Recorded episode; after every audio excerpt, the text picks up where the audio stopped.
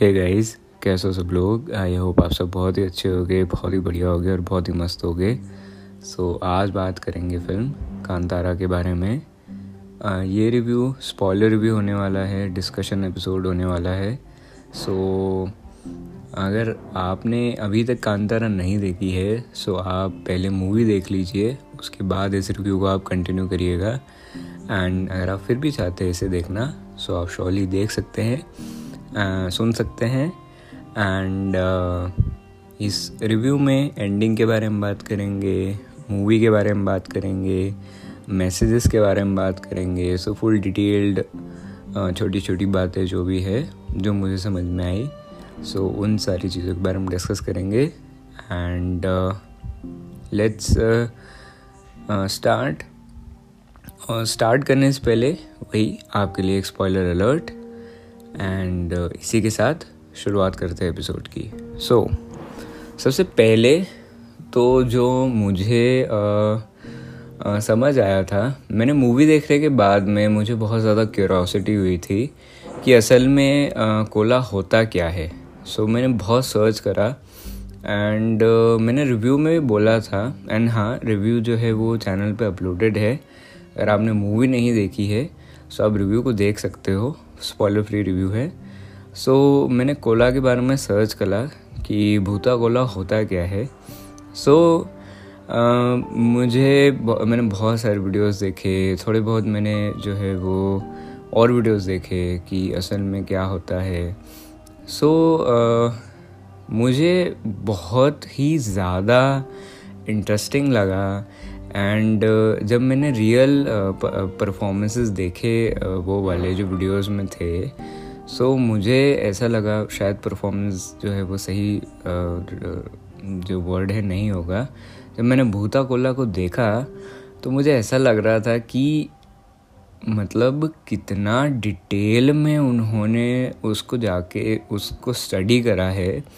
And literally वो same to same picturise करना ओ बाप रे बाप। मैं तो एकदम uh, ऐसा हो गया था कि how can someone do that so उसके लिए तो सच में uh, मुझे बहुत ज़्यादा अच्छा लगा था। दूसरी बात ये है कि फ़िल्म में काफ़ी सारे मैसेज दिए गए हैं। एंड फ़िल्म में जो है वो एक बहुत अच्छे टॉपिक और मेजर टॉपिक के ऊपर बात करी गई है। वो है कि हमारी जो नेचर के तरफ़ जो ज़िम्मेदारी होती है एंड नेचर जो है वो क्या है?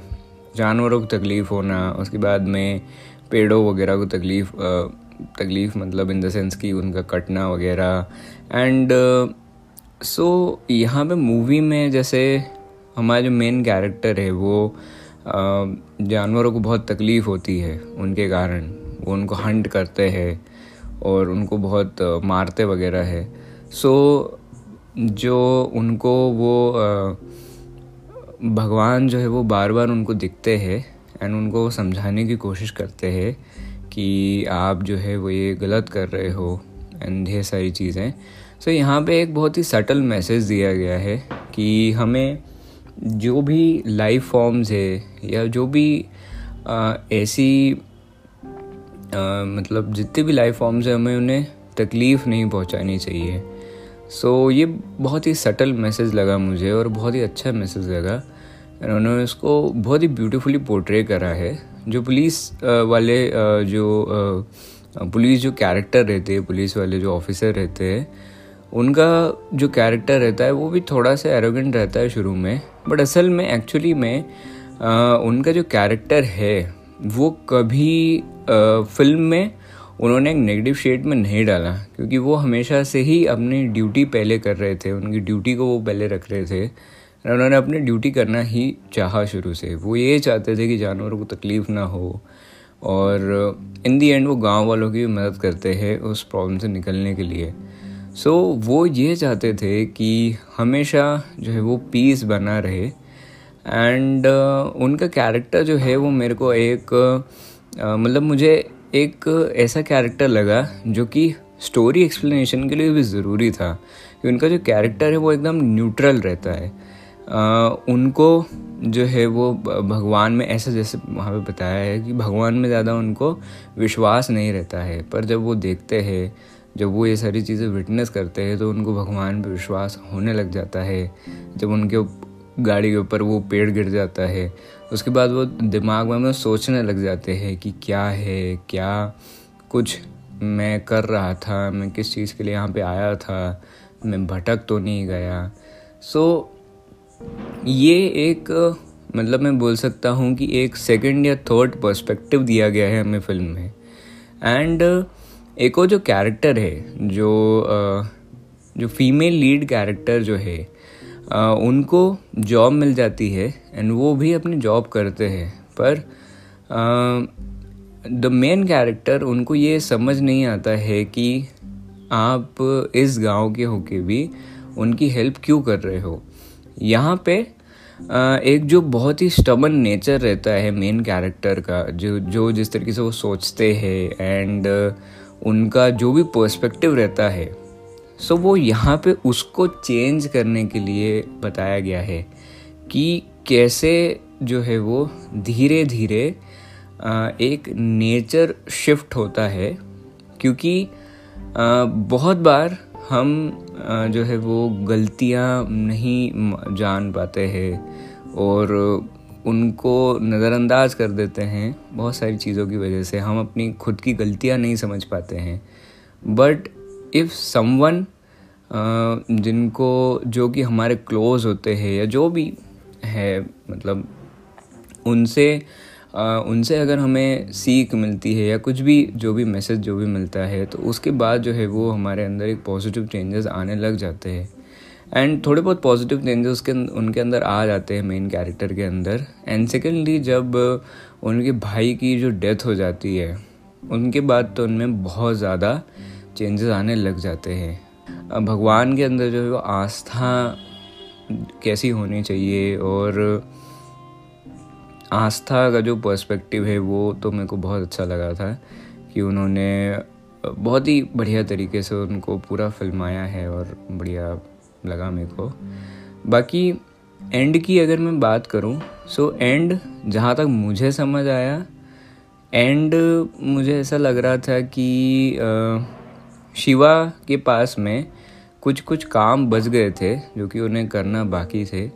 इसलिए उन्होंने उनको जो है वो थोड़ी सी एक एक्सटेंडेड लाइफ मिली थी। एंड उन्हीं से जो है वो उन्होंने अपने काम कर लिए एंड देन उनको मुक्ति मिल गई। Uh, उसके बाद यह वो अपने जो है वो फादर के साथ में वो मिल गए। एंड uh, बाकी तो मतलब ऐसा बोल सकता हूँ कि शिवा जो है, उनके अंदर वो पावर थी कि उनके अंदर देव आते एंड बुराइयों, जो बुरे लोग हैं उनका, वो खात्मा करते एंड उनको जो है वो मतलब क्योंकि उनके अंदर ही देव आ सकते हैं एंड उनके थ्रू ही, जो गाँव वाले हैं, उनको एक मैसेज देना है। कि आप साथ में रहो। जैसे वो आखिरी में जो एक्शंस होते हैं कि आप इधर आओ, वो पुलिस वाले जो ऑफिसर हैं, उनको बुलाते हैं कि इधर आओ। और जो है वो सबको वो हाथ अपने मतलब जो है वो हाथ पकड़ लेते हैं एंड वो बोलते हैं कि मैं रक्षा करूँगा, मैं रक्षा करूँगा। एंड सबको वो साथ में रहने का बोलते हैं। बेसिकली वो यूनिटी बनाने का वो बोलते हैं। एंड यही काइंड ऑफ़ एक पर्सपेक्टिव मतलब मैसेज हो सकता है कि फ़िल्म में जो हमें दिया हो कि साथ रहने से बिलीव करने से बहुत सारी चीज़ें आसान हो जाती है। और यही जो है वो शिवा के कैरेक्टर के थ्रू वो बताना चाह रहे थे। एंड शिवा के थ्रू क्योंकि गाँव में जो है, वो शिवा का कैरेक्टर शुरू से अगर हम अपन देखें तो गाँव वाले उसको पसंद नहीं करते थे बिल्कुल भी। उनको वो एकदम बेकार सा कैरेक्टर मानते थे। पर इन द जब नीड का टाइम होता था जब उनको उनकी नीड होती थी तो वही सबसे पहले जो है वो शिवाय ही जो है वो सबसे पहले उनकी मदद करने जाते थे। सो so, एक जो ट्रस्ट फैक्टर होता है कि जब परेशानी होगी तो शिवा हमारी मदद करने ज़रूर आएँगे। तो शिवा के ऊपर एक जो ट्रस्ट है, उसके बाद में जो भगवान का उनके ऊपर ट्रस्ट है कि जो तुम्हारे ऊपर एक बहुत बड़ी ज़िम्मेदारी है and we trust you and बहुत सारी चीज़ें। बाकी तो यार और कुछ और कौन सी सारी चीज़ें हैं? मुझे तो यार एटलीस्ट मतलब यही सारी चीज़ें समझ में आई। एंड एक और जो चीज़ हाँ एक और जो मुझे बहुत फ़िल्म में मैं देख रहा था तो फ़िल्म में मुझे थोड़े बहुत उसकी याद आ रही थी प्रिंसेस मोनोनोके की याद आ रही थी जो मैंने एनिमे देखा था। क्योंकि उसमें भी बहुत सारे सिमिलैरिटीज़ हैं अगर आपने प्रिंसेस मोनोनोके को देखा होगा तो। सेम टू सेम जो है वो आशिता जो है वो आ, अपना वो एक उस पर निकलते, जर्नी पर निकलते हैं एंड यहाँ पे जो राजा हैं, वो भी जर्नी पर निकलते हैं एंड वो डिफरेंट प्रॉब्लम्स रहती है, पर उसमें भी नेचर वर्सेस जो है वो ह्यूमंस बताया गया है कि मतलब अपने ओन फ़ायदे के लिए, अपने स्वयं के फ़ायदे के लिए जो है वो इंसान कितनी तकलीफ़ पहुंचाता है दूसरों को एंड जो है वो नेचर, यानी कि भगवान जो है, जब उनको गुस्सा आता है, सो वो किस तरीके से एक बैलेंस रोल प्ले करते हैं। यहाँ पे भी सिमिलर जो है वो केस हुआ था, जब एकदम बहुत ज़्यादा ही उनको जो है वो पानी सर के ऊपर से चले गया था, सो उन्होंने रक्षा करी एंड उनका जो वादा है, उन्होंने पूरा करा। एंड बाकी दी एंड बस मुझे इतना ही समझ आया था कि वो बोलते हैं कि सब साथ में रहो एंड एकजुट रहो यूनिटी में रहो, अपना एक दूसरे का ख्याल रखो, और मैं जो है वो तुम्हारी रक्षा ज़रूर करूँगा in times of need and then जो है वो अगला सीन आता है और उसमें जो है वो शिवा के दोस्त जो रहते हैं वो उनके बेटे को कहानी सुना रहे होते हैं एंड वहाँ पे फ़िल्म एंड हो जाती है। सो so, थोड़ी बहुत चीज़ें मुझे यार क्लियर नहीं हुई थी क्योंकि जो लैंग्वेज जो ओरिजिनल लैंग्वेज वाले जो सीन्स थे उनके सब टाइटल्स बहुत छोटे हो गए थे। और मैंने हिंदी डब में मूवी देखी थी तो उसमें भी थोड़े बहुत डिफरेंसेस आ जाते हैं एज फ़िल्म को समझने के लिए। बाकी एज लेसन वाइज तो मुझे बस इतना ही समझ में आया। सिनेमाटोग्राफी तो यार बहुत अच्छी थी फ़िल्म की। और सिनेमाटोग्राफी काफ़ी बढ़िया करी थी आ, उन लोगों ने। एंड वो दिख रहा था। एक raw real approach and dress up whole setup गाँव का कि कैसे जो है वो पूरा सेटअप होना चाहिए। सो so, वो मुझे काफ़ी अच्छा लग रहा था। एंड एक शिवा के जो खुद के कैरेक्टर के अंदर चेंज आया था शुरू में वो बहुत ज़्यादा गुस्से वाले रहते हैं। एंड एकदम बहुत ही इम्पल्सिव सा कैरेक्टर रहता है उनका।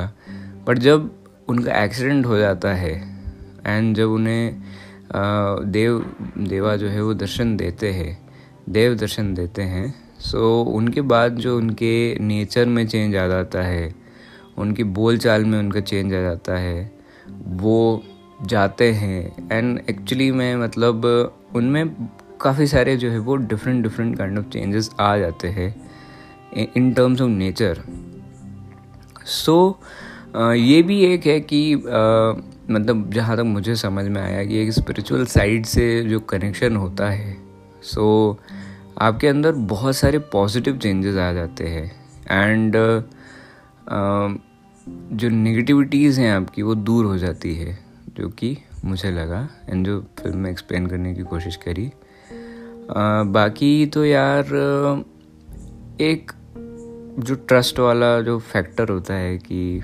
श्रद्धा वाला फैक्टर वो भी बताया है। और और तो यार बस इतना ही मैं बोलना चाहूँगा। हाँ बाकी ये है कि मेरे को सच में जब मैं आ, देख रहा था उन वीडियोस को तो मुझे ऐसा फील हो रहा था कि मतलब वाओ दिस द मतलब ये कितना ज़्यादा अच्छी चीज़ है। एंड मूवी के दौरान उन्होंने कितना ज़्यादा मतलब एक ऐसा हमारे सामने सिनेरियो रखा है जिसके बारे में मुझे कभी पता नहीं था। एंड अगर कांतारा में नहीं देखता तो मुझे कभी पता भी नहीं चलता। So really really thanks to the creators जिन्होंने इस टॉपिक के ऊपर एक फ़िल्म बनाई और सच में उन्होंने ब्यूटीफुली एक्सप्लेन करने की भी कोशिश करी। हालाँकि हाँ मूवी में ठीक है मूवी में कमियाँ थी और काफ़ी कमियाँ थी, पर असल में वो जो पर्टिकुलर सीन्स थे, मुझे ऐसा लग रहा था कि वो सीन्स इसीलिए भी बहुत ज़्यादा अच्छे हैं क्योंकि एक तो कैमरा वर्क और बैकग्राउंड म्यूज़िक और of course the direction and the expressions और सब कुछ एक अलग चीज़ हो जाती है। और जहाँ पे वो सीन्स आ रहे थे, वो बहुत अलग लग रहे थे। वो पता नहीं उसमें कुछ पावर थी एंड वो पावर जो है वो अनएक्सप्लेनेबल अनएक्सप्लेन या जो भी बोलो एक्सप्लेनेशन नहीं करा जा सकता है उस चीज़ का। सो so, वो भी मेरे को अच्छा लगा। And I really really really love the efforts उन्होंने जो डाले हैं इस मूवी के अंदर। सो so, एक सबसे पहले वापस रिविजन द कैरेक्टर शिफ्ट और एक मतलब जो फीमेल लीड जो कैरेक्टर है उनके कैरेक्टर के थ्रू भी जो uh, बता चला कि चेंजेस uh, कैसे होते हैं एंड धीरे धीरे जो है वो कैसे पॉजिटिव चेंजेस होते हैं। अगर सिर्फ़ और सिर्फ़ हम दूसरों के पर्सपेक्टिव्स को सुनना शुरू कर दे तो।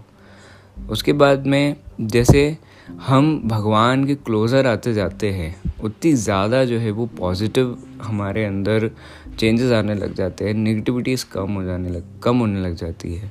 एंड अगर आपने नोटिस करा होगा, ये मैंने नोटिस करा कि कितनी ब्रिलियंटली उन्होंने जब देवा शुरू में जो सीन है एंड वहाँ पे वो उससे बात कर रहे होते, वो वो बंदे से जो कि कोर्ट में जाने का बोल रहा है, जो सी डी पे जिसको मतलब खून की उल्टियाँ होने लग जाती है, वहाँ पे हाउ ब्रिलियंटली दे पोर्ट्रेड क्योंकि वो उस समय पे देवा जो है वो उनसे बात कर रहे थे वो वो भाई से जो भी है वो।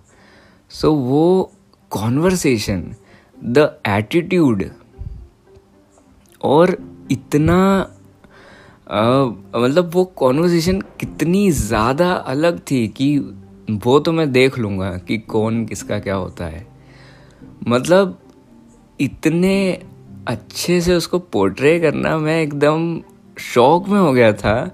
एंड मेरे को समझ नहीं आ रहा था कि ये मैंने सच में क्या मतलब भगवान बात कर रहे हैं और हाउ ब्रिलियंट क्योंकि उनको किसी से कोई चीज़ से फ़र्क नहीं पड़ता। ही इज़ सुप्रीम उनके पास बहुत पावर है। एंड वो जैसे उन्होंने पोर्ट्रे करा है, मुझे तो ये समझ में नहीं आया कि उन्होंने इस कॉन्वर्सेशन के बारे में एंड उनके नेचर के बारे में फिगर आउट कैसे करा होगा कि ऐसे बात करनी है। और ऐसे कॉन्वर्जेसन करना है। वो सच में मेरे लिए बहुत आ, अलग था। एंड मैंने जो डिटेल्स पढ़ी थी थोड़ी सी कि शुरुआत में जब सबसे फ़र्स्ट सीन आता है सो so, वहाँ पे वो बोलते हैं कि मैं तो तुम्हें शायद माफ़ कर दूँगा जो हमारे दूसरे देव हैं वो तुम्हें माफ़ नहीं कर पाएँगे। सो so, उनके बारे में मैंने थोड़ा पढ़ा उनको भूख लगती है एंड उनको जो है वो इसमें मूवी में भी जो क्लाइमैक्स आता है तो उसमें वो कुछ ना कुछ खा रहे होते हैं। एंड उनको गुस्सा भी आता है। सो एंड गुस्सा ना एक्चुअली में वहाँ पे बहुत लाजमी भी था कि उनकी प्रॉमिस की बात आ गई थी वहाँ पे। एंड जो बुराई है भगवान जो है वो प्रतीक है पॉजिटिव का और सच्चाई का। सो so, इसीलिए द मतलब जो वो सीन्स है, इसलिए वो बियॉन्ड सिनेमा है। एंड मैं उनको इसलिए बियॉन्ड सिनेमा बोलता हूँ। So yeah actually actually the research was very good very very good और मैं बहुत ज़्यादा सरप्राइज़ हो गया था ये देख के। And the particular scene when जो सबसे फ़र्स्ट सीन आता है जहाँ पे वो बात हो रही होती है, वो कॉन्वर्जेसन हो रही होती है। एंड वो फिर भाग जाते हैं वहाँ से। एंड वो जो है वो मतलब आग से वो जो भी है वो चक्कर वक्कर जो भी लगता है वो वहाँ से गायब हो जाते हैं। सो so, इतना ज़्यादा रियल था वो कि मुझे सबसे पहले तो यकीन नहीं हो रहा था कि वाओ दिस दिस मतलब this could be done in a movie और जब मैं महाभारत देख रहा था सेम टू सेम बर ऐसी ही कुछ फीलिंग आई थी मुझे जब मैंने नितिश भारद्वाज सर को कृष्ण जी का रोल प्ले करते हुए देखा था। मतलब how can you figure out मतलब चलो ठीक है भगवत गीता में जो है वो बहुत सारे इंस्टेंसेस हैं कि भगवान कैसे बात करते हैं, उनका एटीट्यूड कैसा है, उनका प्रेजेंस ऑफ़ माइंड कैसा है।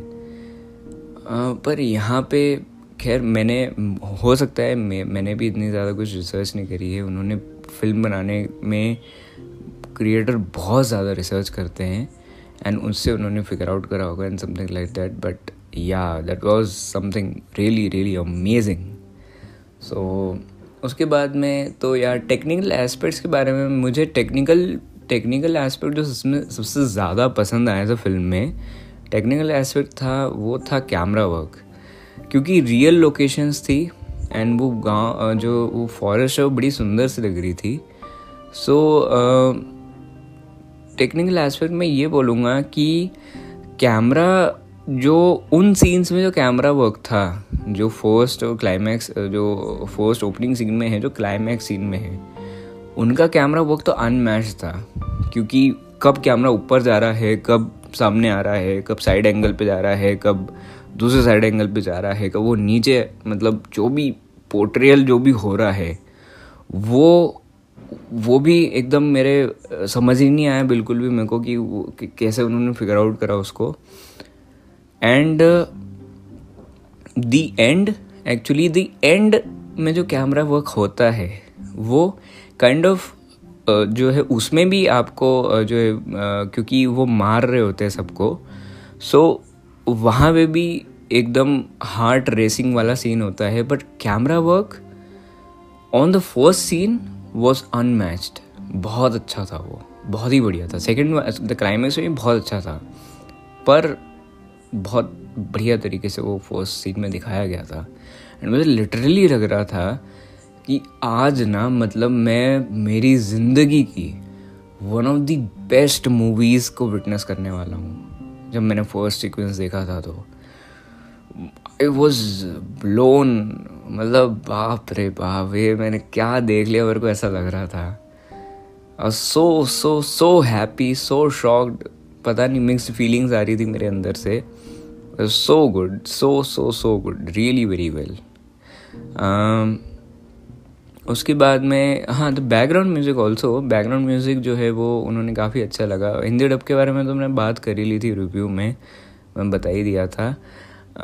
गाने तो नहीं मिक्स बनाने चाहिए उनको हिंदी में। गाने ओरिजिनली रहने चाहिए और वही अच्छे लगते हैं। आ, उसके बाद में हाँ एक जो मुझे एक और जो चीज़ पसंद आई थी वो ये थी कि स्टार्टिंग सीक्वेंस में जब वो राजा वाली सीक्वेंस चल रही होती है तो उसमें जो camera lens I don't know कि लेंस से उन्होंने ये क्रिएट करने की कोशिश करी थी या कलर ग्रेड करने की कोशिश करी थी पर वो सीन विंटेज लग रहा था। वो सीन ऐसा लग रहा था कि ये पुराने ज़माने में फ़िल्म चली गई है। एंड वो स्क्रीन पे ही परफेक्टली वो इफ़ेक्ट दिख रहा था। एंड बाद में जो है वो थोड़ी सी चेंज जाती है क्योंकि फ़िल्म आगे आ जाती है थोड़ी। तो ये बहुत ही माइन्यूट सी डिटेल्स है जो मैंने नोटिस करी। बाकी जो ड्रेसिंग है ड्रेसिंग सेटअप से बहुत फ़र्क पड़ जाता है। आई थिंक सो कि मुझे और किसी चीज़ के बारे में बात करना आई थिंक सो कि बहुत लंबा हो चुका है ये रिव्यू छब्बीस मिनट का हो चुका है। एंड मोनोनोके के साथ मैंने इसको कंपेयर नहीं करा है। मैंने जस्ट थोड़ी बहुत सिमिलैरिटीज़ बताई जो मुझे लगी। उसमें भी क्योंकि वहाँ के जो फॉरेस्ट नेचर जो स्पिरिट होती है क्योंकि मैंने उसमें स्पिरिट ही नोटिस करी थी, जो वहाँ की फॉरेस्ट नेचर की जो स्पिरिट होती है, वो अपने पावर को अनलीश करती है वो जो है वो ह्यूमंस को सबक सिखाती है। पर यहाँ पे जो है वो भगवान जो है वो बैलेंस आउट सिचुएशन को करने के लिए ये सारी चीज़ें बताते हैं। तो यार बस इतना ही इस रिव्यू के लिए, बहुत ही मेस्ड अप और कंफ्यूजिंग सा रहा होगा ये। तो मैंने कोशिश करी कि मैं दोनों टेक्निकल एस्पेक्ट्स के बारे में भी बात करूँ एंड मैं मैसेज के बारे में भी बात करूँ एंड एंडिंग के बारे में बस इतना ही बोलना चाहूँगा कि आ, मुझे जस्ट एक ऐसा ही समझ आया कि शिवा जो है उनके थ्रू भगवान को मैसेज देना था एंड उन्हीं के थ्रू उनको जो है वो मैसेज कन्वे करना था। बाकी तो यार बस इतना ही।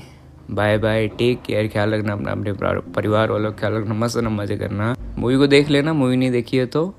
रिव्यू पे सुन सकते हो आप सोलर फ्री वाला। और ये है फाइनल बाय बाय